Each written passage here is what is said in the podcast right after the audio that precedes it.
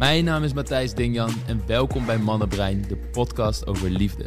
De plek waar ik samen met mijn gasten en met jou de liefde aanbid en onderzoek. Niet door je te vertellen hoe het moet, maar juist door je uit te nodigen om zelf te gaan experimenteren met wat voor jou werkt. In de podcast krijg je inzichten, kwetsbare verhalen en praktische adviezen over de liefde, daten, relaties en alles wat daaromheen hangt. Zodat je in jouw eigen leven meer liefde kan voelen, ervaren en zijn. Enjoy. Het galmt hier niet, Daan. Dat is de opening van de podcast op dit moment. En we zijn begonnen. Oh, we zijn begonnen. Ja, zeker. Kijk. En kijk, de laatste keer, Daan, dat we hier waren, had ik water in champagne, champagneglazen. Maar nu moesten we het echt aanpakken, hè? Ja. Het is ook het einde van het jaar op het moment dat wij dit opnemen. Daan de Ram, de opperbro, is de gast. En dan kunnen we maar één ding doen en dat is een glaasje champagne inschenken. Voor de mensen die eh, dit luisteren en niet kunnen zien. Matthijs staat hier echt met een 3 liter fles champagne. ja. Die op moet voor het einde van de podcast, heb ik gehoord. ja, dat zou een eh, unieke podcast opleveren. Maar Wordt heel goed ik ben, datingadvies. ik ben bang dat mijn moeder me dan gaat roosten. De laatste keer, Daan, dat ik met jou zat, zat ik ook in een soort veel te dik ingepakte trui. Proost trouwens. Proost. Leven, salute. De liefde natuurlijk ook, hè, mensen. Liefde. De liefde. Um, en ik had een muts op in die podcast. Dat is de enige keer in, in, alle podcasts die ik heb opgenomen dat ik iets op mijn hoofd had. En ik werd gelijk geroost door mijn moeder dat ze zei van, zat je in een koelcel of zo. Dus ook ik dacht, nou ja, daklozen. Ja, ja, dat zou ook heel goed kunnen. dus ik dacht, ik doe een nog dikkere trui aan en wel gewoon weer een pet en hoofddeksel op om uh, die uh, bijzondere gelegenheid die wij gecreëerd hebben de vorige podcast te eren en deze lijn door te zetten. Lekker. Waar gaan we het over hebben vandaag, Matthijs? Over Crypto's. Nee, we gaan het niet hebben over crypto's. Waar we het over gaan hebben zijn de grootste inzichten die jij hebt vergaard in de 10 plus jaar dat je nu datingcoach bent. Uh, letterlijk duizenden mannen, zowel online als in persoon, hebt mogen coachen, toe hebt mogen spreken. En ja, dat, dat is natuurlijk gigantisch veel, maar je hebt een eigen hele reis daarin in, in doorgemaakt. Ik ben heel erg benieuwd wat de grootste dingen daarin zijn. En dat gaat veel over datingadvies voor mannen. Voor de mensen die jou niet kennen. Je, je bent datingcoach voor mannen van Attraction Gym. En je doet tegenwoordig steeds meer met mannenbrein samen. En daar heb je ook hele mooie inzichten uit vergaard. En uh, ja, heel veel dingen met jouw unieke ervaring, waar ik ook weer van leer. Dus het lijkt me heel mooi om daar ook nog op in te zoomen. Maar voor nu, Daan de Ram, verlicht ons. Ja, nou, dat is een hele brede fucking vraag. Uh, ja, dus uh, succes ermee. Ik, ja, ik ga lekker met champagne drinken. inzichten. Fucking hell. Ja. Kijk, een van die grote dingen die, is, is dat je als man en vrouw echt wel een andere taal spreekt. Hmm. Er zijn echt op een bepaalde vlakken zijn er grote verschillen tussen de twee. En ja, heel veel komt overheen, maar er zijn ook heel veel grote verschillen. En daar zijn we doorgaans gewoon niet bewust van, omdat we uit ons eigen perspectief kijken. Dus hè, um, waar man best wel gericht kan zijn op uiterlijk, kan hij ook dat op heel dating plakken. Van, Mm. ah, al die vrouwen die geven alleen maar om hoe knap je bent. En dat is dan vaak eigenlijk een beetje een reflectie omdat ze zelf zo denken. Omdat je als man, ja, dan kun je dat ook wel waarderen. Um, maar zo fucking simpel is het echt niet. En dan kom je Mhm. erachter van, oh, hey, de andere seksen die kijkt veel verder. Kijk naar status, kijk naar veiligheid, hoe je daar laat voeden. Natuurlijk, vrouwen kijken daar even goed bij naar mannen. Maar je ziet vaak dat iemand vanuit een bepaalde plek komt en daardoor blind is bij dating. Hmm. Um, ja, en vrouwen kunnen dat even goed doen. Dat ze ook soms mannen veel complexer inschatten, valt me ook wel eens op. Dat ze Hmm. wel helemaal zitten na te denken en dat het gewoon echt best wel clear cut is. Ja, ja, ja. Is het dat ook niet een beetje het mens eigen dat we allerlei theorieën op de werkelijkheid, de realiteit zoals wij hem ervaren loslaten om er maar enigszins hout van te snijden? Eh, terwijl voor ons, omdat we de patronen kennen, het inderdaad vaak veel simpeler is. Heel simpel voorbeeld. Uh, laatst een dame die één keer op een date was geweest met een man. Twee weken hoort ze niks. En zij denkt, ja, hij zal het misschien wat te druk hebben, want dit en dat en dat. Terwijl ja, als iemand twee weken niks stuurt na een eerste date... Stuur, hij, hij kan Elon Musk zijn en het super druk hebben. Maar zelfs die heeft tijd om te tweeten. Het was niet Elon Musk die ook op date had. dat weet je niet dan, dat weet je Ah, niet. Maar, uh, maar ja, ook omdat je bepaalde wellicht angsten dat het weer niet gaat werken met je meedraagt en al die dingen, ga je er een soort verhaal omheen creëren van, oh, maar misschien is die wat te druk en hou je je vast aan een bepaalde hoop. Geef je mensen een tweede kans die je eigenlijk helemaal geen tweede kans wil geven. En, en ja, ik denk dat dat, dat heel veel mensen een beeld hebben gecreëerd van de liefde. Ook gisteren kreeg ik toevallig een dame op Instagram die eigenlijk de kern van haar verhaal was: ja, maar daten in het tegenwoordig in de hedendaagse datingcultuur, dat gaat er eigenlijk nergens meer over. Dat gaat alleen nog maar over mannen die seks willen, niemand weer meer binden. En dat was haar hele beeld op basis van wat ze had meegemaakt. Hm. En ik denk dat die verhalen die we onszelf daarin vertellen en waar we heel erg in gaan geloven, dat die ons ontzettend tegen kunnen houden om echt succesvol te zijn in, in de liefde. En dat haakt een beetje in dus op wat, wat jij zegt van ja, vrouwen hebben soms een te ingewikkeld beeld van mannen of denken dat ze bepaalde dingen heel belangrijk vinden. Mannen hebben hetzelfde bij vrouwen, wat niet klopt. En als je dat plaatje, als je een map in je hoofd weet te creëren die zo dicht mogelijk wel tegen de realiteit aan ligt, voor zover ja, en dat een meet is aan de resultaten die je behaalt. Namelijk, lukt het je om een partner aan te trekken, gelukkige relatie op te bouwen, noem maar op. Ja, des te gelukkiger en kalmer je je zal voelen. Omdat je niet meer het gevoel hebt dat je aan geluk bent overgeleverd, maar echt een interne locus van controle gaat ervaren. En, Hmm. en dat zou ik, zou ik zeggen, in een soort van hoogste abstractievorm dat het belangrijkste is. Dus dat je map gaat kloppen met de realiteit. Je weet hoe je van punt A iemand ontmoet naar punt B liefdevolle relatie Ja. gaat. En daarin zitten natuurlijk dan allerlei kleine datingadviezen en tips en principes die je dan leren hoe zo'n map eruit ziet. Eh, ja.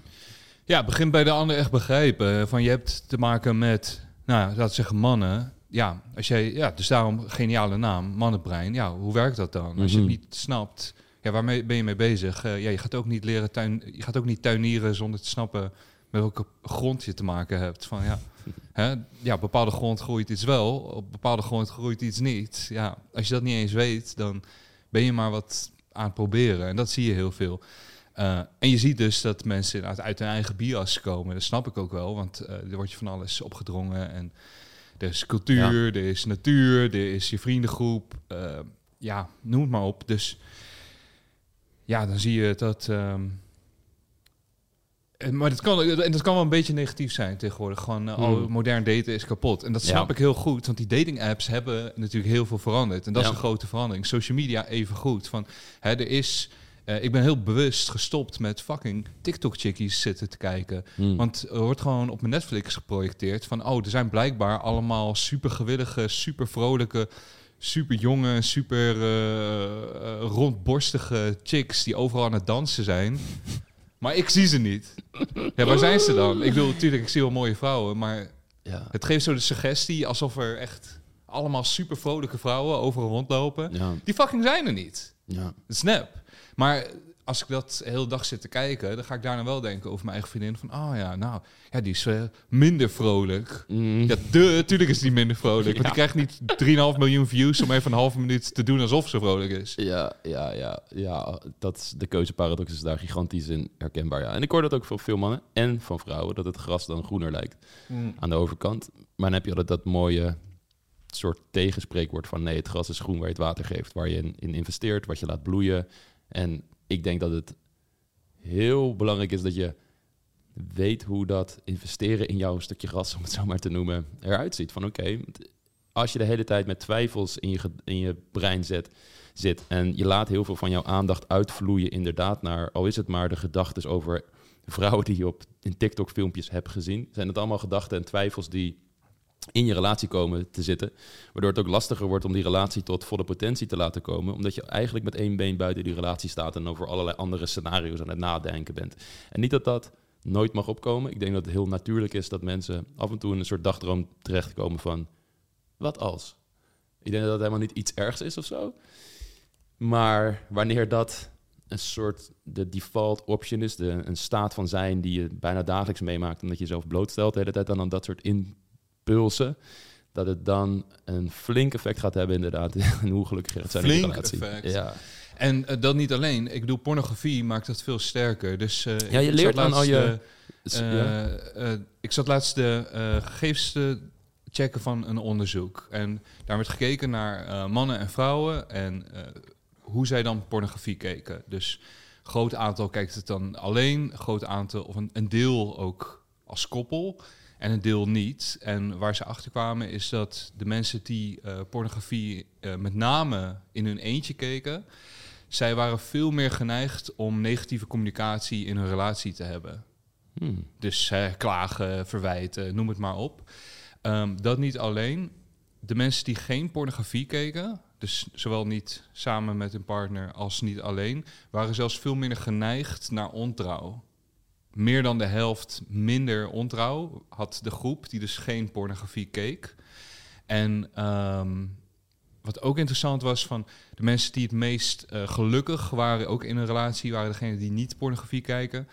En ehm, maar de, de koppels die het samen keken, die hadden niet per se een hele verlaagde ervaring van seksualiteit in een relatie. Maar de mensen die alleen pornografie keken, een zeer verlaagde ervaring van hoe tevreden ben ik over de, de seks in mijn relatie. Dus op vrijwel, met Hmm. name als je het alleen kijkt, eh, in een relatie, dan heeft het echt negatieve impact. En wat interessant is, is dat het eh, voor mannen en vrouwen een impact had. Maar voor mannen was die impact groter. De negatieve Hmm. impact. Super boeiend. Alleen maar meer motiverend om die shit eh, te laten voor wat het is. Ik dacht echt, oh, wow. Ik, doe, ik wist, dit is niet goed. Ik wist, dit kun je beter laten. Maar dit bevestigt voor mij echt tiendubbel van, oké, wow. Gewoon laat dat liggen. Want het heeft gewoon effect op je. Ja. Dat is ook heel logisch. Het geeft natuurlijk de suggestie. Oh, eh, er, zijn er, heel veel, er is heel veel partnerkeuze. En oh, hè, iedereen maar rondneuken, dat is het beste wat er is. Dus dat prent je toch gewoon je gedachten neer. Hmm. Weg ermee. Ja, het is interessant. Het, om, ik kan het heel erg goed begrijpen dat het ergens ook een soort vorm van escape kan zijn als je als man niet tevreden bent over je seksleven of heel veel fantasie hebt over toch nog andere vrouwen, maar dat niet met je partner durft te bespreken. Al is het alleen maar uitspreken zonder dat je er iets mee doet.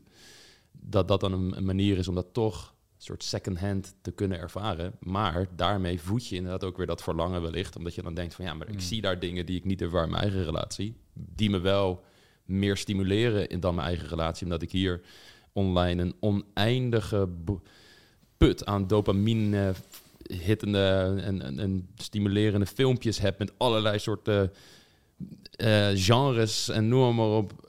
Ja, dat gaat natuurlijk een effect hebben op hoe je in je relatie die seksualiteit gaat ervaren. Maar dat geldt natuurlijk met heel veel dingen. Dat als je de dopamine hits ook, en ik weet dat jij er heel groot in bent, vermindert, dat de dopamine die je uit het normale leven gaat ervaren, als het ware, de, ehm, het plezier dat je eruit gaat halen, dat het ook gaat toenemen. En dat je ehm, daardoor ook makkelijker aan die relatie kan toe, eh, hoe noem je dat, eh, toeleggen als het ware, er echt aan kan committen. Toe, toewijden, ja. Toewijden, dankjewel. 100%. Ja. het heeft eh, invloed. Ik bedoel, ergens geen nieuws, maar om het zo eh, concreet te zien, schok ik alsnog wel van. Mm. eh, en met name dat het voor mannen ook een hoge impact heeft. Dus eerst dacht ik ook wel eens van, oh, van die vrouwen die zitten te klagen dat hun mannen porno kijkt. Van, Ja, joh, klaag niet. Maar nu denk ik wel van, hé, hey, ik snap dat wel. ja. Van je hebt gewoon door, dat heeft een impact op hem. En tuurlijk, ik bedoel, als hij zich net heeft helemaal even leeggefapt op een of andere trio met twee eh, 21-jarige meiden. Ja, tuurlijk ja. is het dan ook s'avonds verminderd, die, Ja. die druk. Dus dat, en ik wil dat niet eh shamen of whatever nu, maar eh, eh, jawel, je moet je gewoon schamen eh, eigenlijk. Ik trek ook wel rood weg hier achter de microfoon. Nee, nee, niet jij persoonlijk. Ik had jou dat verhaal nooit moeten vertellen vlak voor de podcast. Nee, nee ja, oké, ja, helemaal eens. Maar dat is het ook natuurlijk met dit soort dingen. Maar het is hetzelfde met alcohol of wat dan ook. Kijk, wat is je relatie tot die middelen? Hoe vaak gebruik je het? Eh, hoe communiceer je daarover naar je partner? Ik denk dat het zeker af en toe kan dat je porno kijkt. Zelfs als man, individu. Maar hoe ga je ermee om? Kan je het zeggen tegen je partner en zo? En ik ken genoeg koppels en ook tussen mij en mijn vriendin. Hier hebben we het gewoon over. En Hmm. Ehm, maar ik ben ook de hele tijd bewust bezig met... Oké, we zijn nu zes jaar samen. Ik wil het liefst dat wij ons, ons seksleven altijd blijft floreren. Maar ik zie ook wel dat als ik hè, dat stukje gras dan weer geen water geef... en ik het gewoon allemaal denk... dat hoort gewoon natuurlijk te gaan... zonder dat ik over nadenk of mijn best voor doe... dat er een hele grote kans is dat het over tijd minder wordt. Ehm, wat het niet minder mooi maakt. Ik denk dat de, de waardevolle dingen in het leven... ook gewoon tijd, aandacht, energie mogen opvragen. En dat het ook iets prachtigs is om het in te stoppen. Ja, erin te stoppen. Wat is eh, no pun intended. Maar, ja. maar hoe is dat voor jouw eigen reis dan gegaan? Je bent nu ehm, zo lang loop je al rond met datingadvies voor mannen dan specifiek. Maar merk je dat je bijvoorbeeld een shift hebt gemaakt of misschien bepaalde inzichten die je in het begin al had? Qua datingadvies wat werkt, die je verfijnd hebt? Of dat je denkt van, ah, het zit eigenlijk toch meer zo. Zo, dus- heb je dat soort paradigma shifts Nee. meegemaakt? Of? Je komt altijd weer op nieuwe dingen. Van dat, Hmm. dat valt me op. Dus kijk, grote thema's zoals hoeveel investeert de ander of ehm, hoeveel druk leg je op een situatie of hoe ga je naar de volgende stap. Weet je, dat zijn thema's die je altijd terug ziet komen, die, waar je altijd bewust van bent, maar je wordt wel steeds, eh, ik word wel steeds bewuster van hoe die in de praktijk werken. En dan Mm. ga je soms ook dingen aan elkaar koppelen. Dus een voorbeeld is eh, wat me laatst opviel. Van ik ben er altijd bewust van geweest, maar ik heb het nooit duidelijk verwoord of gegoten in een formule. Dus laatst was ik aan het coachen in een, eh, ja, een groepscall. Dus wat zien we? Een WhatsApp-gesprek. Zitten we dan samen te analyseren. Net als jij doet met de dames. En dan hè, we door het gesprek heen. Nou, hier, hier, wordt dit, hier zegt zij dit. Hier zegt mijn deelnemer dat. En ehm, wat ik op een gegeven moment zie, is dat eh, ze beginnen flink te flirten. Het wordt een beetje sexy, weet je wel. Eh, En vlak daarna vraagt hij haar meteen uit. En dat is echt zo'n... Lijkt een goed idee. Ik bedoel, je bent lekker aan het flirten. En het, maar het was best wel seksueel. Ja. En als je dan te snel uitvraagt, dan legt dat weer een bepaalde druk op. Of het lijkt een beetje hongerig. Dus, en toen dacht ik ineens van, oh ja, ja, dat is echt iets. Maar dat geldt altijd. Van, eh, dus waar kwam ik op? Van, hey, er is altijd een soort van druk, slash opwending, opwinding, verhouding. Hè? Dus hoe meer de opwinding stijgt, hoe, vaak ook, hoe meer de druk ook stijgt. Het is de Mhm. kunst om, hè, als de opwinding wat is gestegen, om weer het gas terug te nemen. Dus dat zie je ook in bed. Van, hè, je wordt steeds geiler, geiler en moet je dan, dan, dan, als je te snel gaat toehappen, kan de druk verhogen en kan de ander het Mm. gevoel hebben van, ah, nee, dit wil ik niet meer. Right? En Mhm. Dat is altijd iets wat een beetje met elkaar in verhouding staat. Want als de opwinding meer stijgt, hetzelfde is als je heel de avond met iemand staat te zoenen in de club en je bent van, hey, kom, we gaan naar huis. Dan is het echt zo, het is heel duidelijk wat daar gaat gebeuren en, you know, Ja. is het vaak ook beter om een stapje terug te nemen, elkaar wat beter leren kennen, even een beetje relaxed zijn en zeggen, hey, joh, laten we thuis nog wat drinken en we zien wel wat er gebeurt. Hè? Low pressure in plaats van high pressure. Dus, en dat vond ik een typisch voorbeeld van, het zijn van die bekende concepten voor me, maar in één keer zie je duidelijk eh, hoe die in verhouding met elkaar staat en dan geef ik dat, plak je daar een mooi label op en dat Mm. maak je dan praktisch. Dus dan was ik van, hey, dus de eh, DO, nee, de OD-verhouding, de opwinding-druk-verhouding. ja. Mooie verhouding, mooi concept. Ik ga Ja. jou meer champagne voeren. Ja, ja. Kijken wat er nog meer uitkomt dan. dit zijn, dit zijn de nuggets hier zo de echte OD-verhouding het dan een overdosis. Ja, kijk, en wat je hier zegt, die iemand de ruimte geven als het ware en tegelijkertijd opwinding, enthousiasme weten te creëren. Ik denk dat dat net zo geldt als je het relatiepad gaat bewandelen met iemand. Wat je vaak hebt is dat vrouwen toch al snel een te, grote druk op een man willen opleggen. Dus heb je het weer, grote verwachting.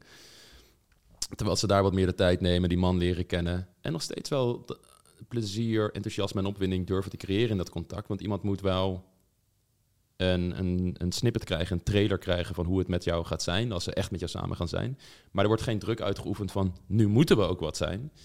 Dan kan iemand ook echt ernaar gaan verlangen van oh, ik wil meer van dit. En zodra dat verlangen gaat groeien, denk ik dat dat een gigantisch groot eh, belangrijk effect is dat ze gaan investeren in je en dat je al die andere dingen waarvan je weet dat het belangrijk is, namelijk dat je ongeveer evenveel investeert in dat contact, dat die een logisch gevolg zijn van dat soort principes en dat dat er allemaal uit komt rollen.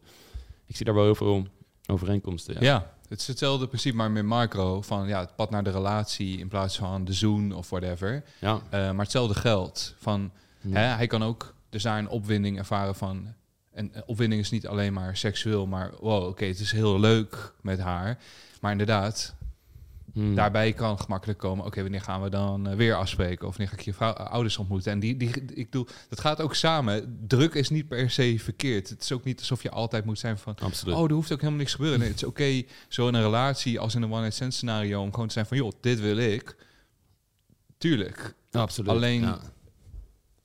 Als je dat te snel opschroeft, of nou een relatie is of one-night stand, ja, dan haken mensen af. En als je daar niet bewust van bent, en dat is vaak omdat je verblind wordt door je eigen intenties. Van nee, maar ik wil gewoon die relatie. Of nee, nee, oh, ze is nu zo, ze is al half naakt in bed. Oh, nu wil ik het. En dan, ja, Ja. Er komt force in. Ja, precies. En dan is zij van, eh, nee, doe het, eh, ik ga naar huis. En Mhm. nou ja, dan eh, blijf je gefrustreerd achter. Maar ook eh, in een relatie, dan is het van, ah nee, je bent too much voor me. Ja, heel belangrijk om bewust van te zijn. Hoeveel druk leg je? Ja, het is, het is een hele boeiende, want die... En dit is soms ook wel het moeilijke van datingadvies. Want iemand die luistert kan dit horen en denkt... oh, dus moet een- ik moet eigenlijk dan niet te veel inderdaad... voor mijn echte intenties uitkomen, als het ware. Maar dat is het juist niet. Alleen, heel praktisch voorbeeld. Soms denken mensen van... oh ja, je moet niet te snel zeggen dat, dat je een man leuk vindt... want dan ben je te simpel, ben je te makkelijk, word je misschien needy. Ja, Je kunt prima zeggen dat je hem een fantastische man vindt, leuk vindt. Maar dat betekent niet dat je al de keuze hebt gemaakt om met hem samen te zijn. En zolang die die twee dingen voelt, van oh, deze vrouw heeft interesse in mij, maar, maar ik moet nog steeds wel mijn best doen voor haar. Ik kan nu, nu niet doen wat ik maar wil, want dan Ja. verliest ze gewoon interesse. Zolang je dat voelt, dan, haalt hij, dan ga je juist het beste in hem naar boven halen, omdat hij ergens ook de bevestiging nodig heeft dat je hem enigszins interessant vindt en leuk vindt. En dat is wat dat hele spelletje ook zo mooi maakt, dat je dat wel enigszins bij elkaar weet, maar je weet ook, ik ben er nog niet. Ik moet wel meer mijn best doen om dit contact verder ja te brengen. goed. Goed dat je die nuance geeft. Ik bedoel, ik, ik, ken, ik ken dat helemaal. En dan weet je natuurlijk van al je eigen coaching, mentoring. eh, van je kan iets zeggen, hoewel je het al genuanceerd geeft. Hmm, En toch wordt het heel letterlijk dan opgevangen. ja. Het lijpste voorbeeld dat je ooit van was met een man wat in een ehm, summer bootcamp. Volgens mij was het in Riga. Ik weet wel wie je bedoelt. Ja. Eh, er, er is een, eh, vooral een oldschool advies, was er zo'n ding van ja, van mannen die te snel in een interviewmodus schieten. Dus heel veel vragen gaan stellen. Wat voor werk doe je? Oh, en hoe vind je dat werk? Wat voor studie doe je? Al die dingen.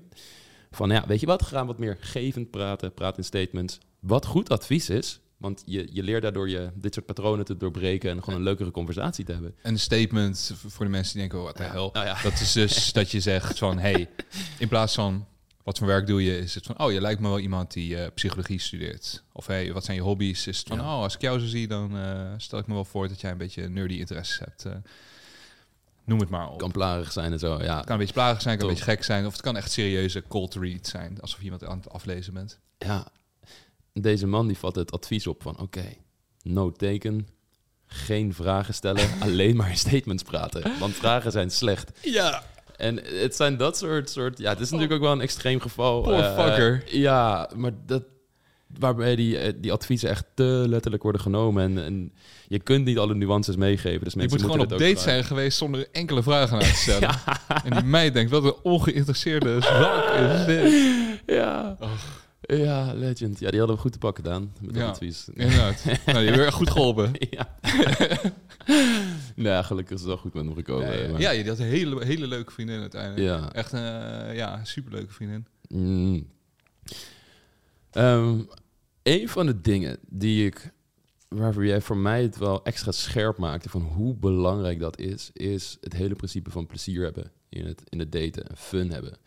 En ergens is het logisch, weet je, van tuurlijk, je moet plezier hebben en het moet leuk zijn. Maar als je gaat kijken naar hoeveel mensen daten eigenlijk verschrikkelijk vinden en het helemaal niet leuk vinden. En het hoor ik vooral ook van, van heel veel vrouwen, maar ook van mannen die vrouwen ontmoeten. Dat, dat bijna een soort van, ik moet allemaal dingen, ik moet werken en zo. Moet heel veel, ja. Ja, dat is wel een van de dingen die voor mij vooral in het begin echt heel duidelijk heb gemaakt hoe belangrijk dat plezier is. Maar ook hoe je dat in je contact kan brengen. Ik ben heel erg wel benieuwd naar gewoon jouw visie daar nu op. Want ik heb het er lang niet meer met jou over gehad. Hoe zie je dit nu? Heb je daar... Zijn er nieuwe inzichten bij gekomen of zijn er dingen verscherpt? Eh, nee, eh jawel, ah, altijd verscherpt het. Is het... Ja, ik, ik, ik probeer weg te houden ook van het woord moeten daarin. Want dan moet het weer leuk zijn. En dat is weer het anti, antithetisch aan leuk, dat het moet. Ik bedoel, hè, dan ben je op een feestje en oké, nu moet iedereen het leuk hebben. Zo, ah, dat lukt me niet. Ehm, dus, maar, maar het is een, goede, een goed uitgangspunt. Ik bedoel, in dating, je bent kwetsbaar ergens en je gaat op je fucking back. Mhm. Dat is het enige wat vaststaat. Ik bedoel, het is kwetsbaar, want het gaat om jouw persoonlijk, het gaat om je persoonlijke gevoelens. En wat ook vaststaat, tenzij je heel veel geluk hebt, gaat op je fucking back. Tenminste, als je ook voor iemand gaat. Ik bedoel, Ja. het alternatief is natuurlijk in je eentje niets doen. Of nergens voor gaan. Of een beetje settelen met het eerste wat op je pad komt. Oké, dan hoef je niet op je smoel te gaan. Maar als jij echt geluk in de liefde wil ja, najagen, Ja. Yep. Dus zorg maar dat je daar een soort plezier in vindt. Want dan word je ja, het tegenovergestelde van fragiel. Want je geniet van de fouten. Je kan lachen om de fouten. En dat betekent dat jij in, een proces zit waarbij je van iedere fout weer leert. Want je, je hebt er toch wel plezier in. En dan, ja, dat is een superkracht. Mhm. Want dat betekent dat je kan blijven gaan. En het is van, oké, ja, deze kerel is weer waardeloos. Of deze vrouw, eh, dat was weer een afgrijzelijke manier van aanspreken van mij. Wat de fuck het ook was. Maar je gaat wel weer door, want je bent zo van, oh my god, dat was hilarisch, weet je wel. Hmm. En ik bedoel, deels is het discipline, wat het ook is. Soms zul je gewoon geen zin hebben in die Tinder date of, of wat de hel je ook doet. Maar als je, als, je, als je die drive kan vinden van plezier, waardoor je steeds beter wordt en daarvan geniet, ondanks dat je faalt, ja, dat is wel een van de eh, kerngeheimen. Mhm. Ja, ik weet wel van af- afwijzingen dat ik gewoon echt keihard moest lachen, weet je wel. Maar ook van deelnemers dat ik dat zag, dat ik zo eh deelnemer zo op een vrouw af zag stappen en hij was zo van, hi, echt op een hele fucking weird ass manier. en zij keek alleen zo. en ze liep direct door, weet je, stop niet eens. en hij was zo van, oké, zo doen we dat dus niet. en we schoten gewoon allemaal keihard in de lach. Het was top. Oh. Weet je wel, hij kon erom lachen. Wij, wij waren ook entertained. Het was gewoon van, ja, hup. En, en het volgende werd wel een gesprek. Ja, boeiend. Ehm, Ja. en dat is wel belangrijk. Dat Ja. vinden. Ja, en het zijn een soort knoppen die je bij jezelf kunt vinden ook. En wanneer je die knoppen weet in te drukken, dan ga je meer plezier hebben. En ik, ik zag ook heel erg in mijn hele reis hier in het begin, als ik eh, op een dame afstapte in een club, ik had geen flauw idee wat ik moest zeggen, wat ik moest doen. Die gedachten gingen dan door mijn hoofd. Maar het werd me heel duidelijk van, oh wacht, als ik eh, over die dingen weet te spreken die me gewoon aan het lachen maken, brengt dat enthousiasme een onuitputtelijke bron van nieuwe dingen om te zeggen met zich mee, waar je gewoon op moet vertrouwen. Zolang je maar je durft over te geven eigenlijk aan dat hele proces van ik ga praten wat ik gewoon wat ik interessant vind, wat ik leuk vind. En dan Mm. kijk ik wel of daar een match in gaat komen. En als dat helemaal echt gaat klikken bij jezelf, dan zal heel die vraag van gaat de andere persoon mij wel leuk vinden? Doe ik het wel goed? Wat moet ik zeggen? Daar ben je helemaal niet meer mee bezig. Want je komt echt in een soort flow staat terecht waarbij het authentiek delen van al die dingen die binnenin jou spelen, het plezier al met zich meebrengt. En dat is de beloning. En dat is natuurlijk, als het dan matcht met die andere persoon, fantastisch. En dan wordt het allemaal nog veel leuker. Krijg je dat synergetische effect dat die persoon ook met jou gaat delen. Dat is die echte connectie die je dan ervaart. En dan wordt het helemaal opgebouwd.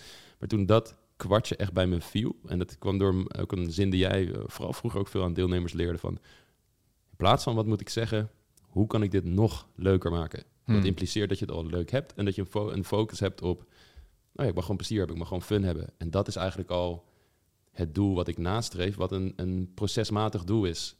En, en, en niet een doel is van hoe kan ik die ander mij leuk laten vinden, waar je niet direct de controle Oh, over hebt. ja. En eh, als dat helemaal voor jezelf gaat klikken, dan ga je ook al veel meer zelfverzekerd overkomen. Omdat je niet de hele tijd bezig bent met de validatie van die andere persoon, de goedkeuring. Maar gewoon aan het kijken bent of je dat moment tussen jou en die persoon zo leuk mogelijk kan maken. Ja, dat, dat was echt een, een game changer. Niet alleen in daten en relaties, maar ook gewoon als je op verjaardagen bent en je komt in zo'n groepsgesprek met vijf mensen en niemand Mm. durft echt te zeggen wat hij interessant vindt, want je wilt niet opvallen of zo. En als je daar dan ook eenmaal uit je schulp weet te kruipen en toch die ene vraag durft te stellen aan die persoon, omdat je gewoon oprecht nieuwsgierig bent en je staat jezelf toe op die manier te delen, te kijken hoe je een grapje kan maken. Af en toe zal je daarnaast zitten, kijken mensen je aan van, ah, ja. maar dat is allemaal oké. Dat is allemaal oké, want overal gaat je leven gewoon een stuk leuker zijn. Wat zijn uitwerking heeft op je liefdesleven. Je gaat meer mensen ontmoeten.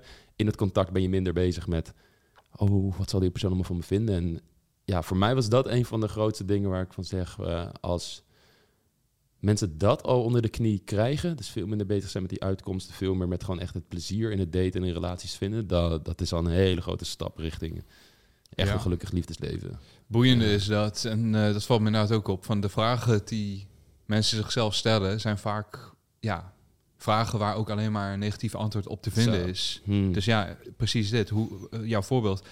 Hoe kan ik ervoor zorgen dat de ander mij leuk vindt? Ja, dat is gewoon een kutvraag. ja. Ten eerste, je hebt geen flauw idee. Ja. Ik bedoel, jij kan wel de aanname nu maken, zeker op een dating app, maar ook in real life of Ja. wat dan ook. Je, je hebt allemaal aannames dat eh, die persoon het heel leuk vindt als jij heel erg je best doet. Maar misschien vindt die persoon wel leuk, een beetje een uitdaging. ja. Dus ten eerste, je hebt geen flauw idee. eh, maar ten tweede, hoe, hoe leuk vind jij het nog als jij vanuit die aanname zit te handelen of vanuit die gedachten zit te handelen? Oh, ik moet het jou naar mijn zin maken. Van zo, wow. En eh, zo is dat heel vaak. Van hoe kan ik niet afgewezen worden? Ja. Of hoe zorg ik ervoor dat hij niet bij me weggaat?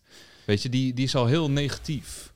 Denk je niet ook dat dit vooral de centrale vraagstellingen zijn die mensen hun hoofd zijn, vooral bij vrouwen, die ook veel spreekt doen wel veel meer groepsgesprekken? Ja, ja, je, ja, je hebt het gehoord hier. Eh, op die- nou, maar ik moet er een stukje vastspringen, want dan klopt het. Maar kijk, dat zij langer blijven hangen bij mannen, waar ze bezig zijn met hoe kan ik hem echt voor mij winnen, terwijl heel die gast eigenlijk totaal niet geschikt voor hen is. Oeh.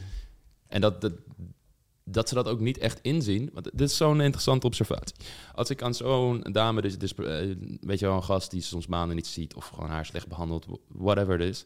Als ik vraag van, oké, ja, waar ben je mee bezig? Dus hè, wat is het probleem? Nou, krijg je al die negatieve vragen. Ja, hij, hij appt niet genoeg of ik zie hem af en toe niet... en ik wil graag dat hij mij leuk vindt en, en allemaal van dat soort dingen. Maar als ik vraag, oké, maar hoe... hoe hè, en ze zijn vooral bang dat hij weggaat of dat het toch niks wordt, dat ze weer teleurstelling ervaren. Allemaal negatieve focus. En als ik dan vraag van, nou, oké, het ging best makkelijk, hier antwoord op geven. Hm. Hoe is het om antwoord te geven op wat je wel wil? Hoe ziet jouw ideale relatie, liefde eruit?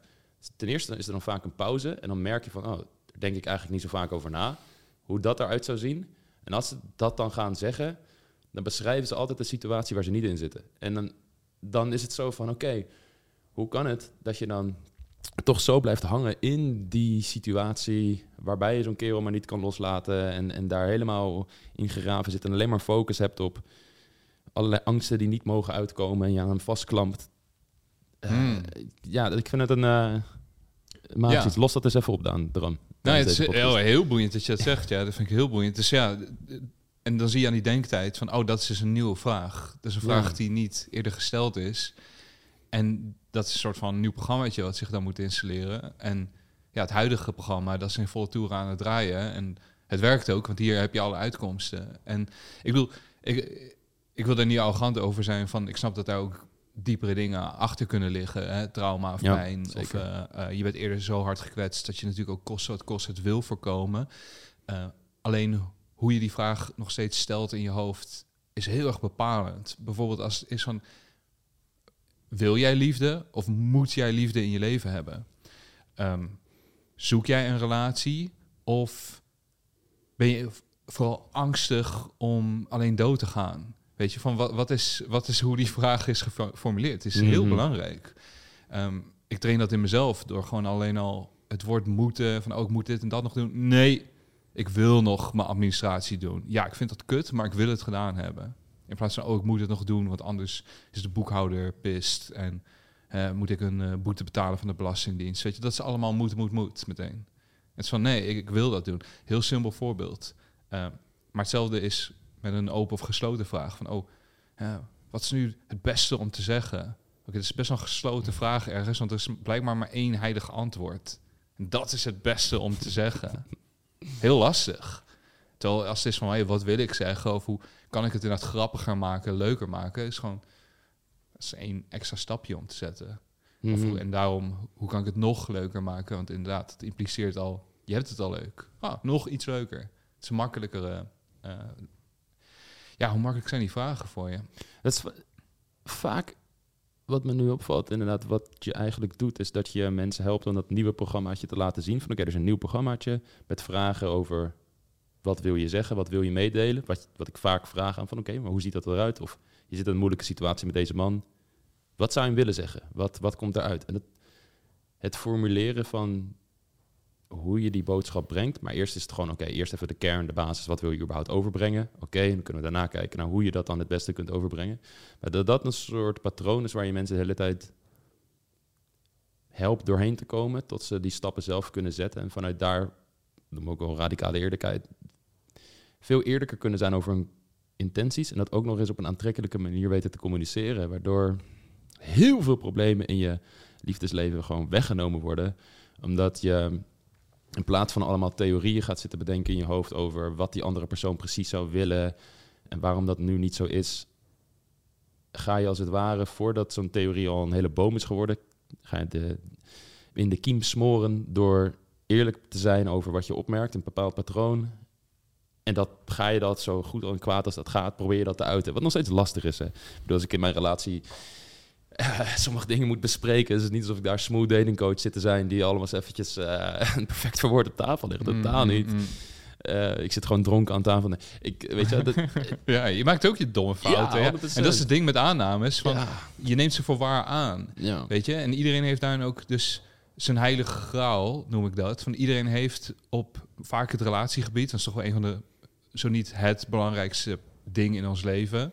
Hè? Na misschien de basisbehoeften, zoals eten, drinken, maar er komt toch wel je geluk in de liefde. En in geluk in de liefde hebben mensen allemaal iets wat voor hen heilig is. Dus wa- wat is het allerbelangrijkste in die relatie?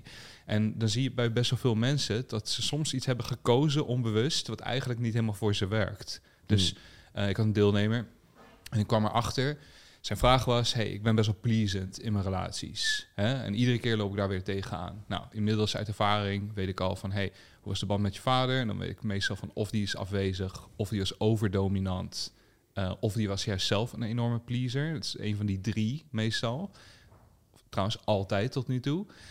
Ehm, dus in dit geval meer pleasende vader. Oké, heb je dus een voorbeeld gekregen en dat heb je overgenomen. En eh, wat kon die doen? Ik kon ook af en toe ontploffen. Dus dan één keer is het oorlog, is het, eh, weet je, hij sloeg niet, maar je snapt wat ik bedoel, hij, hij snapt.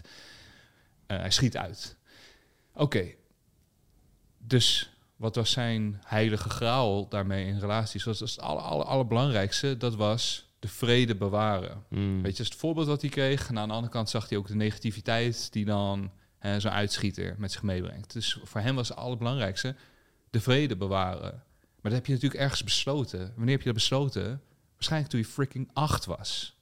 Ja, toen kon je nog helemaal geen zinnige beslissingen maken over relaties. Je bent een klein kind. Ik neem hem ook niks kwalijk daar, maar dan zie je gewoon... Ik wel, Dat als je luistert. Dat, ja, eh, nou, denk. nee, ja. Hè, maar ja, je, je neemt dat gewoon aan. Ja. En, en voor de rest van je, van je leven ja. loop jij gewoon rond. Ja. En dan heb je het 15, 20 jaar later heb je het over, hey, ja, ja, ja de vredebaar. Nee, dus eh, ik kwam erop van, hey, hè, wat zou je daartegen willen zeggen? Die vrede, is dat echt zo Mm. belangrijk voor je? En dan zie je dat het nooit geüpdate is eh, in de tussentijd, want het is een fucking aanname. Dus ik zei, hey, wat wil je dan zeggen tegen die vrede? En hij zegt, ja, ja, ja. Ja, eigenlijk van, eh, ja, rot maar op met die vrede. Ik zeg, wel, hey, wat is de hardste, bruutste manier om dat te kunnen verwoorden? Maar ik zoek natuurlijk het andere uit. Dus hij wil Mhm. stoppen met pleasen en te lief zijn. Dat is de hardste manier om dat te verwoorden. Hij zegt, ja, fuck de vrede. Ik zeg, ja man, dat is de nieuwe slogan. Fuck de vrede. En dat geeft hem dan de vrijheid om die heilige graal los te laten. Om te zeggen, hey, fuck de vrede. Wat is dan belangrijk voor mij? En dat werd authenticiteit. Mm. En als zijn authenticiteit dan de vrede in, be- in bedreiging brengt... en er dus een conflict kwam, die hij dus nooit aanging... altijd uit de weg ging en ging pleasen... dan is ineens weer vrijheid. Van oké, nou, ik vind dit, zij is irritant... er moet hier iets gezegd worden, whatever het is... En het is vaak de vrede. Dus, dus het is heel interessant. Van, dan Hmm. neem je zo'n aanname, die neem je gewoon twintig jaar lang met je mee. Ja. Wow. Ja, zo. Het is bizar inderdaad hoe dat jouw keuzes in het leven gaat beïnvloeden. En ook daarmee de realiteit en de omgeving van mensen die je dan om je heen verzameld hebt bepaald. Dit soort kernovertuiging. Want dit zijn allemaal mensen die gewend zijn dat hij zo in die relatie staat. En als hij dan opeens vak tevreden gaat zeggen, zich uit gaat spreken over wat hij wel en niet prettig vindt, kan dat ook met sommige mensen wringen. Niet met iedereen. Er zullen ook Moeilijk. mensen die je Misschien- meer gaan waarderen, maar... En misschien overcorrigeer je. Ja, ja, ja, ja. Ja, absoluut. Ja, op een ander gebied heb ik dit, erv- ja, niet letterlijk dit ervaren, maar hoe het bij mij zat was bijvoorbeeld eh, spanning creëren. Dus romantische spanning creëren, vond ik best wel lastig. Ik, ik weet niet precies waar het vandaan kwam, maar ik had wel de observatie van, oké, dat vind ik lastig. Hmm. En van mijn, ik kan me ook herinneren dat ik dan vroeger bijvoorbeeld. ehm, was er bijvoorbeeld een James Bond film op tv en ik keek dat met mijn ouders. Er zaten dan zoenscènes of seksscènes in. En ik had een soort gêne over mezelf heen. Een soort schaamte. En, en ik weet Wij gingen gewoon altijd masturberen. Dan. ja, dat weet ik. ik, eh, ik wilde zeggen dat ik de beelden van gezien, maar ik eh, ga het hierbij laten. Eh, ik weet nog dat ik die schaamte dan voelde. Maar ik was fucking kind, weet je wel. ja, maar ja, dat herken ik wel. maar ook. mijn ouders konden er ook gewoon een beetje mee, mee plagen. Ja, misschien is dat ook wel normaal hoor. ik, Dat, ik denk het ook wel.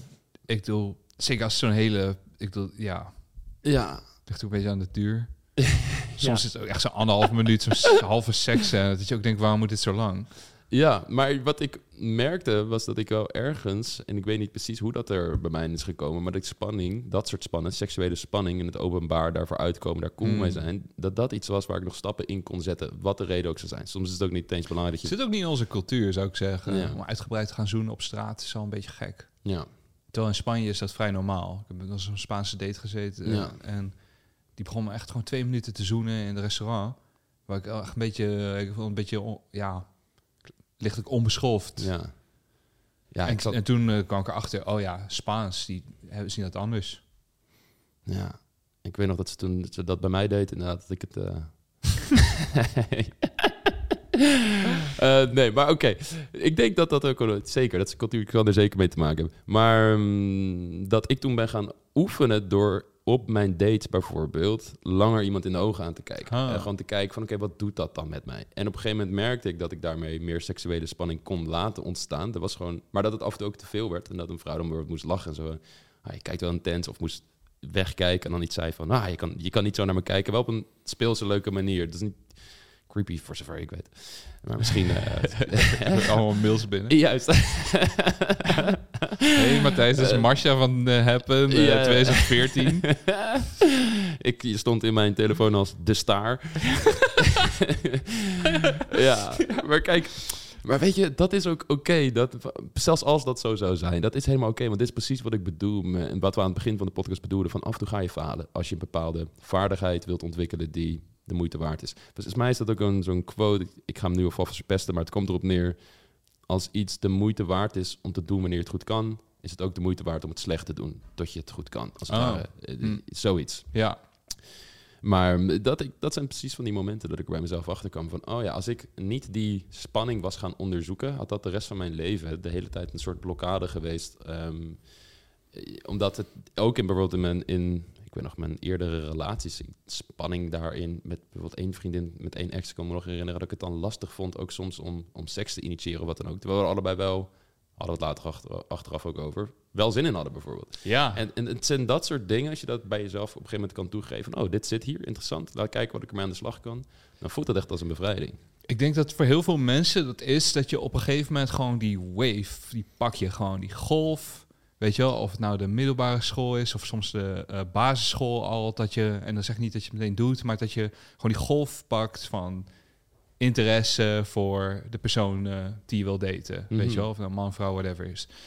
En, eh, en, en sommigen pakken gewoon die golf en dan leer je daar heel veel in. Hmm, ja, Maar sommigen die pakken heel even die golf en dan is hij weg. Of die Ja. pakken hem nooit, weet je wel. En dan is er eigenlijk ook niemand die het je gaat leren. Absoluut. Want eh, ja, je hebt gewoon je zevens op je rapport. En eh, je hebt een paar vriendjes. En ja, op zich gaat het prima. ja. Maar waarschijnlijk kan je pa of ma ook niet eh, goed de chickies hosselen. Plus de hele tijd is ook gewoon alweer veranderd. Ja. Of, of mannen hosselen, wat je ook wil.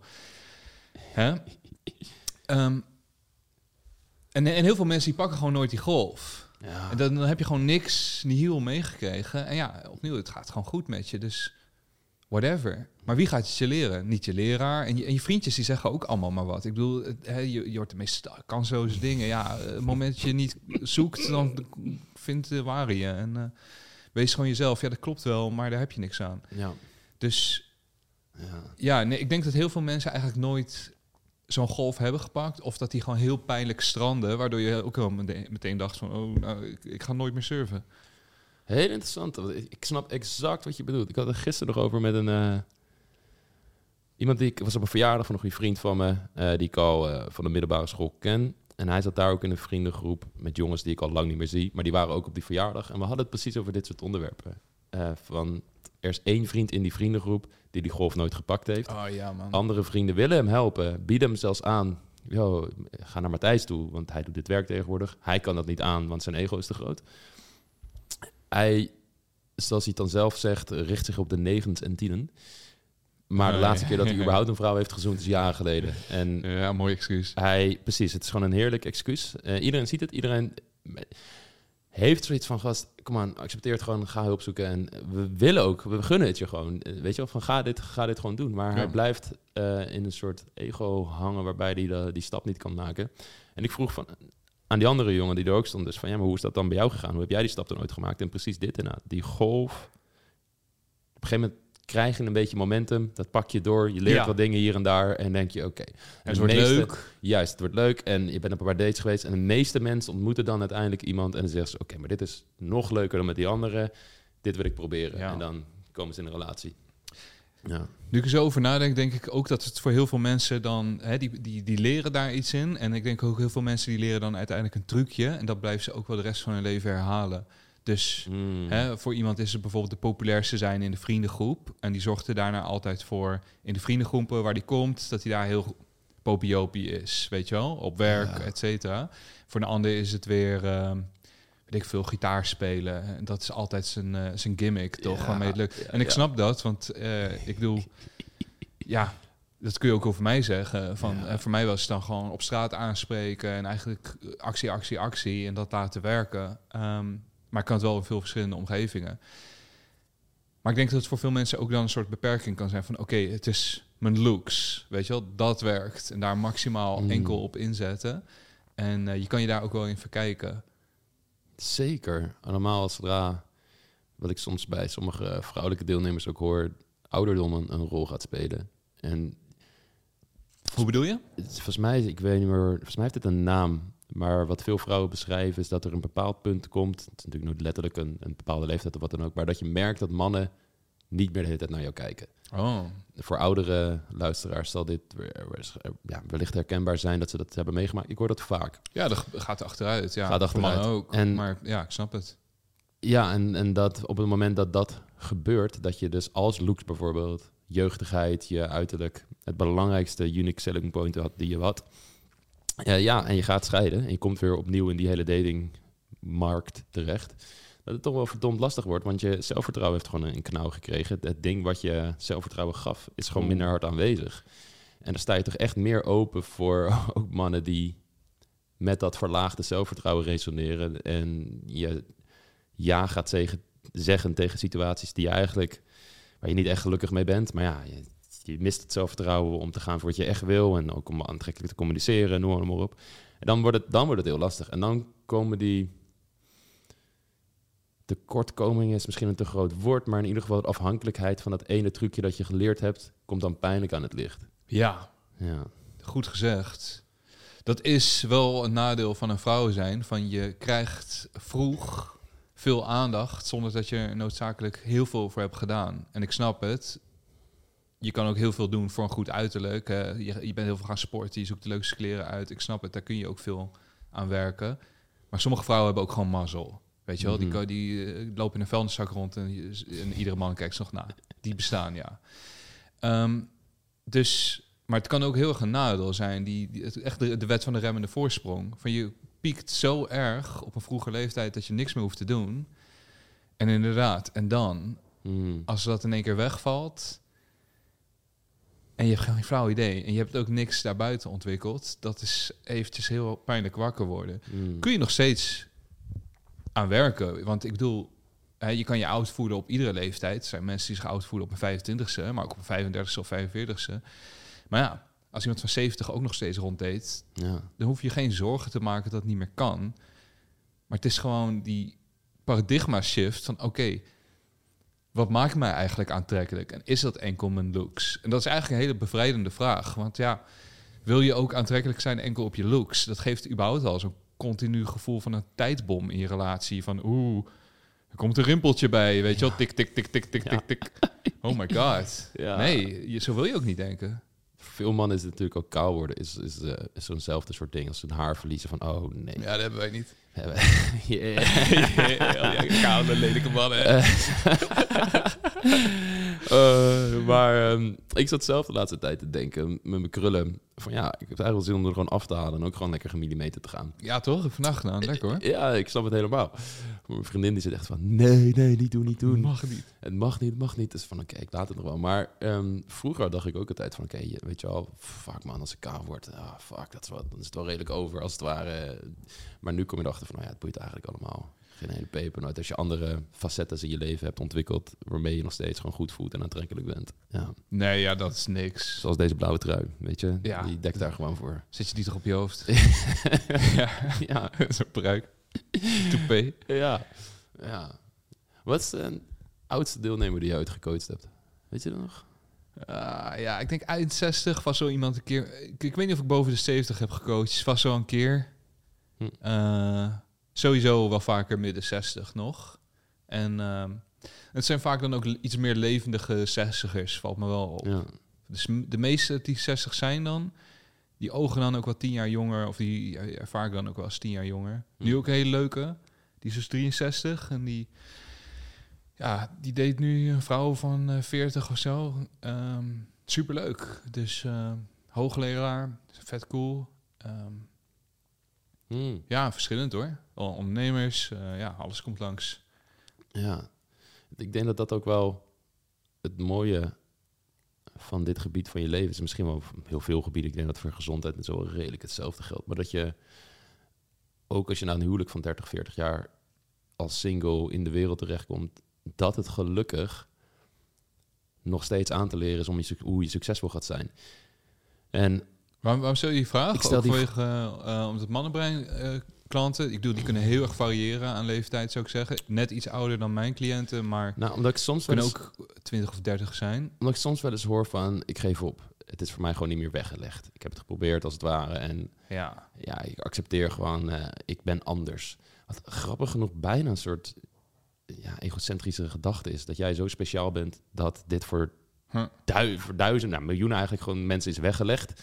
Maar jij bent zo speciaal, niemand is geïnteresseerd in jij. Jij bent die, die ene persoon waar de biologie gewoon de middelvinger naar heeft opgestoken van nee, jij, Jij jij, verdient- jij krijgt geen liefde. Jij bent zo uniek.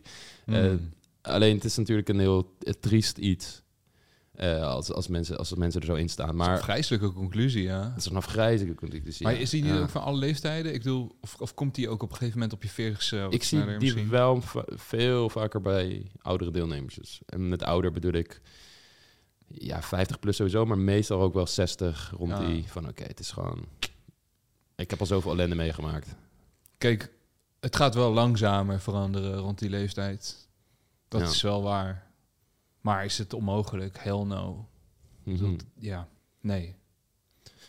Nee, same, same. En kijk, tuurlijk liever in je twintigste, dertigste dit aanpakken. Dan heb je het gewoon gehandeld. Eh, Betaalt wel lang dividend dan hoor. Zo. Ja. Absoluut. Maar zeker, het is op latere leeftijd nog absoluut mogelijk. Waar ik heen wilde uiteindelijk was, waarom denk jij? Wat is jouw hele... Wat leer je nou eigenlijk aan, aan mannen? Ehm, of, ja, voor, ik kan dezelfde vraag straks over vrouwen proberen te beantwoorden. Maar waarom werkt dating en relatieadvies? Dat is eigenlijk de... Grotendeels omdat je heel erg veel dode hoeken hebt in je eigen hoofd. Dus je hebt aannames over de personen die je aantrekkelijk vindt. Je hebt aannames over de vreemden die je ziet. Je hebt aannames over hoe sociale interacties werken. En je hebt aannames over jezelf. En eigenlijk klopt daar de helft van de tijd geen snars van. Of ze zijn heel erg negatief gefundeerd, waardoor ze je alleen maar zelf eh, saboteren in plaats Mm. van dat je eh, vooruit komt. Eh, daarbij ook omdat niemand je, ja, niemand geeft je een duidelijke routekaart mee van zo pak je dit aan. Dus ook in de praktische zin zijn er regels die over het algemeen werken. En die, niemand legt je dat uit. Hmm, En niemand legt je uit wat een slim eerste WhatsApp-berichtje is na de date. hmm, ja. Niemand legt je uit hoe op een plezante manier naar intimiteit te leiden. Niemand legt je uit om op een goede manier je verwachtingen aan te kaarten. Want het zijn allemaal gesprekken die mensen privé hebben. Dus Right. dat zit allemaal achter gesloten deuren. En als je dus nooit ook inderdaad die golf hebt gepakt van dating en relaties, dan is dat ook allemaal achter gesloten deuren gebleven. En daarnaast presenteren mensen alleen maar de successen. Dus vrijwel iedereen heeft een heel vertekend beeld van dating. Want ja, je hebt je ouders natuurlijk ook niet echt zien daten, Ja. waarschijnlijk. Uitzonderingen da- daar nagelaten, maar Mhm. Misschien heb je dan wel eh, na een scheiding je ouders op een hele fucked up manier zien daten ook nog. Dus dat geeft zoveel ruis. Ik zou zeggen dat het grootste gedeelte van mijn werk is eigenlijk de puinruimen van hun brein. En dat is heel fijn, dat is heel bevrijdend. Van hey, dit mag je loslaten, dat mag je anders zien. hey, wat zou je ervan vinden als we deze vraag zouden stellen? Hey, wat zou je ervan vinden als we deze, dit op die manier aanpakken? hey, vind je niet dat je jezelf daar te veel druk op legt? zou je daar misschien wat liever mogen zijn naar jezelf? En oh, zou je dat niet willen laten vallen, die slechte gewoonte?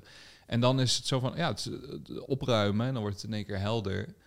Ehm, en Mhm. dat is het ding van, je hebt geen flauw idee. Mensen denken van datingadvies, oh, ik krijg een versierzinnetje. Of ik krijg Ja. tactiekje of zo. Nee, het is, eh, ja, het is al, en, en ook hoor. Ik bedoel, Ja, I love me some versierzin, kom maar op. Ja. Maar ja absoluut. Dat, dat- cruciaal ook, omdat je moet ook zien hoe flirten bijvoorbeeld er in de praktijk uitziet, zodat je brein een beeld kan creëren eh, van, oh, zo ziet dat eruit, zo kan ik dat zelf hercreëren in mijn eigen gesprekken. Dan merken dat dat inderdaad een positieve, een positief effect heeft op de reactie die je krijgt. Daardoor voel ik ook weer positieve emoties. En op die manier groeit als het ware dat stukje van mijn persoonlijkheid waarin ik kan flirten. Maar als ik in, mijn hele reis hierin niet die voorbeelden had gezien, dan was het toch lastig om daar een goed beeld omheen te creëren, omdat je al snel in een soort abstracties blijft hangen. En juist die versierzinnen, de hele praktische scripts en zinnetjes, dienen niet als een robot uit je hoofd geleerd te worden, maar het geeft je wel richting, een voorbeeld van hoe het eruit ziet, zodat je de dynamieken gaat snappen. Eh, ja, en waar krijg je dat? Ja, in een soort, normaal misschien in een soort sitcoms, romcoms, romantische comedies, waarin je Oh, een soort, soort perfecte scenario's ziet. En oh. Het hint er soms wel naar, Ja. maar het is meestal... Waar is de Ross voor mijn Rachel? dat is gewoon goed. Dat is gewoon echt heel goed. Eh, maar, maar ja, inderdaad, wat je zegt, in het echte leven, de, de, de echte staf, die zit gewoon achter gesloten deuren. Mensen gaan dat niet zomaar delen. Het is privé, terecht. Hè? Ik bedoel, als mensen... ja, het is ook, wel een kwetsbaar iets, spannend Ja. iets. Als ik meekijk naar met gesprekken van andere mensen tijdens mijn coaching calls, dan, is het, dan zie je ze altijd van, oh, oh god, wat ik helemaal begrijp, wat ik helemaal begrijp. Eh, maar dat is wel inderdaad waarmee je de dode hoeken, het puin kan ruimen. Bijvoorbeeld laatst een dame in, eh, in Leven en Liefde zei... eh, komt uit een lang huwelijk, is nu aan het daten... had toen een jeugdliefde ontmoet. En ze verloor zichzelf daar zo in, compleet normaal na een huwelijk... want ze snakte gewoon naar echte liefde en, en al die Mm. dingen. Maar dan kwamen allemaal patronen naar poren... die perfect zichtbaar waren in dat WhatsApp-gesprek. Hoe ze met hem omging, wat ze zei... En als je dat dan met iemand doorneemt, wat heel confronterend is, maar het is zo waardevol. Want dat is precies de feedback die je nergens anders in je leven gaat krijgen. En nu is ze vanuit daar op Bumble gegaan en ze zegt: Het is bijna alsof ik een soort, soort die matrix-codes zie. Ik snap hoe mannen op mij reageren, wat ze willen. En ik durf er ook eerlijk op in te spelen. Waardoor ik nu ook soms mannen die dan eerlijk zeggen: van ja, ik ben ook alleen maar uit op one-night stand bijvoorbeeld. En dus van oké, nou, ik niet. We het hierbij. Ehm, Top. eh, perfect. Heerlijk filteren. En nu heeft ze een man ontmoet met wie het hartstikke goed klikt. Het grappige was, ze zei ja, ik durfde hem eigenlijk bijna niet naar rechts te swipen. Omdat ik dacht, out of my league. Toen heb ik hem naar rechts geswiped en nu eh, gaan ze op een eerste date dan. Hartstikke leuk gesprek. Oh, en cute. hij heeft zelfs gezegd, ja, ik ben zo blij dat je mij geswiped hebt. Ik dacht eigenlijk dat je dat niet zou doen. Dus ze had het exact hetzelfde over haar. Dat hebben ze zelfs naar elkaar uitgesproken, eh, interessant genoeg. Maar ze heeft ook zoiets, weer geleerd van die vorige. Ja, klinkt allemaal leuk. Maar niet hard van stapel lopen. Doe maar rustig aan. hey, we hebben hier volgens iets... Het mooiste is een stukje grond hè, waar veel uit zou kunnen groeien... als we het water gaan geven. Maar we gaan dat eerst wel zien. Doe het rustig aan. En ja, en dat soort dingen, die heeft ze nu op heel snel voor... Het is ook een intelligente dame, maar ze pakt het heel snel op... op basis van feedback. Heel confronterende feedback. Hè. Je moest Mm. huilen, alles erop en eraan. Maar dat is wel de feedback die je nodig hebt in, in je liefdesleven... om makkelijk die stappen naar voren te zetten. En dan, ja, dan wordt het allemaal zoveel leuker. Zoveel meer plezier, ja. Wauw, super tof hoor. Wat een mooie omslag voor haar ook. Ja. In één keer klikt het. Inderdaad, Absoluut. code van de Matrix. Ja, Ja, supergoed. ja. Ja, prachtig programma. Ik heb ook eh, een of ander van eh, gezien nu, wat daarin gebeurt. En ik zie al eh, een paar vrouwen die echt in twee weken tijd... Ja, zulke ruime stappen hebben gemaakt. Dat ze dingen uit het verleden loslaten. Soms ook een letterlijke man loslaten. ja. Maar soms ook hun eigen bagage loslaten. Waardoor ze juist een man beter aantrekken. Omdat ze toch eigenlijk, ja, door een, een vieze bril naar de relatie aan het kijken zijn. En het is Ja. van, oh, het, het vel valt weg. ja. Dus ja, respect daarvoor. Ik heb natuurlijk ook een paar van de intakes eh, gedaan met de dames. Vond ik heel erg leuk om te doen. Van, Mhm. eh, ja, vrouwen van alle soorten problemen en eh, leeftijden en, en posities. Maar eigenlijk allemaal één groot gezamenlijk doel zie ik daar wel in. En dat is wel iets uit zijn verleden loslaten. En ja, weer echt de liefde vinden, maar in zichzelf. En dat ze echt weer de liefde ook aantrekken van buiten. En ja, hoe die groep zo elkaar support. Ik vind dat eh, fantastisch om te zien. Dat hebben jullie eh, heel goed gedaan. Thanks. Ja, nee, het is prachtig. En ik denk dat dat precies die support, het gevoel van oké, ik sta niet alleen voor mensen geloven in mij, ik word gezien, ik word gehoord, dat dat iets is wat we. Ik heb bijvoorbeeld in voetbal, en eh, een van mijn beste jaren dat, die ik heb meegemaakt in voetbal was gewoon toen ik een trainer had die heel erg gewoon in me geloofde en gewoon zei ja, ik zie je kwaliteiten en en maar op een hele leuke manier, maar ook aan het lachen wist te maken. eh, maakte me aanvoerder. En dat vertrouwen dat hij me gaf, zorgde ervoor dat ik mijn beste seizoen speelde daar. En het klikte voor mij op de hele jonge leeftijd toen al van... oh, wacht even, weet je, zo veel kracht kan het hebben... wanneer iemand op het moment dat je misschien even het zelf lastig hebt... in jou gelooft en oprecht in jou gelooft. Niet die lege praat van nee, we kunnen het, maar gewoon echt jou ziet. Wel realistisch is, hey, dit en dit, dat moeten we wel echt aanpakken. Dat is die puin die we moeten ruimen. Maar dat kan je, ik zie dat in je. En, en ik denk dat dat een, een kracht is van veel van dit soort programma's. Dat je in die, dat momentum ook terechtkomt. En dat dat je veel sneller, veel verder gaat brengen dan wanneer je het allemaal maar in je eentje eh, probeert uit te dokteren en die strijd in je, in je kamertje aangaat. Met alle demonen die dan komen. Ja, Ja, en dan zit je daar met je zelfhelpboekje met 30 opdrachten erin. Daar heb je helemaal geen zin in. Ja. Ja. eh, doe het lekker met, met z'n allen. Ja, super rete motiverend. Goed Ja. metafoor wel. Inderdaad. Eh, iemand die in je gelooft, dat is zo heel, dat is wel heel voedzaam. Ja, het, het interessante is, het- en ik ben ook nog een jaar daarna, het was eh, bij Terlede, ja, een voetbalclub in de, in de Bollenstreek.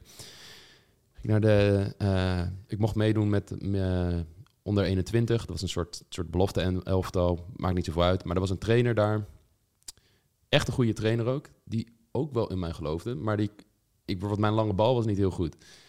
Die kwam na de training naar mij toe, de kleedkamer in, en zei aan publiek tegen mij: Hey, die lange bal van je die kan beter. Wil je anders gewoon met mij na de training nog even oefenen? Gaan we dat gewoon samen doen? En het grappige is dat ik op dat moment mijn ego weer te groot was, dat ik dat een soort wegbuifde van: ah, Ja, is goed. eh, Hmm. En daar niet op in kon gaan, omdat ik dat zag als een afgang. Eh, ik, was, ik bedoel, ik was ook 18 of zo. Ik was ook echt jong.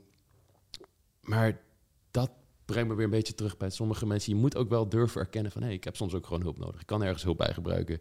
Als ik daar nu op terugkijk, denk ik... ah, wat zonde. Die man stak zijn hand uit en ik kon het niet aannemen... puur op basis van mijn eigen beeld... wat ik hoog probeerde te houden tegenover mijn teamleden... Oh, dat ik dat allemaal niet nodig had en zo. En daar belemmer je jezelf zo gigantisch mee. Gigantisch. Ik denk dat Ja. ook wel een groot voordeel is dat veel vrouwen boven mannen hebben. Van, ik denk dat vrouwen het gemakkelijker vinden wel om aan te kaarten van joh, nou, mijn datingleven dat loopt niet optimaal en ik kan wel hulp gebruiken. Mm.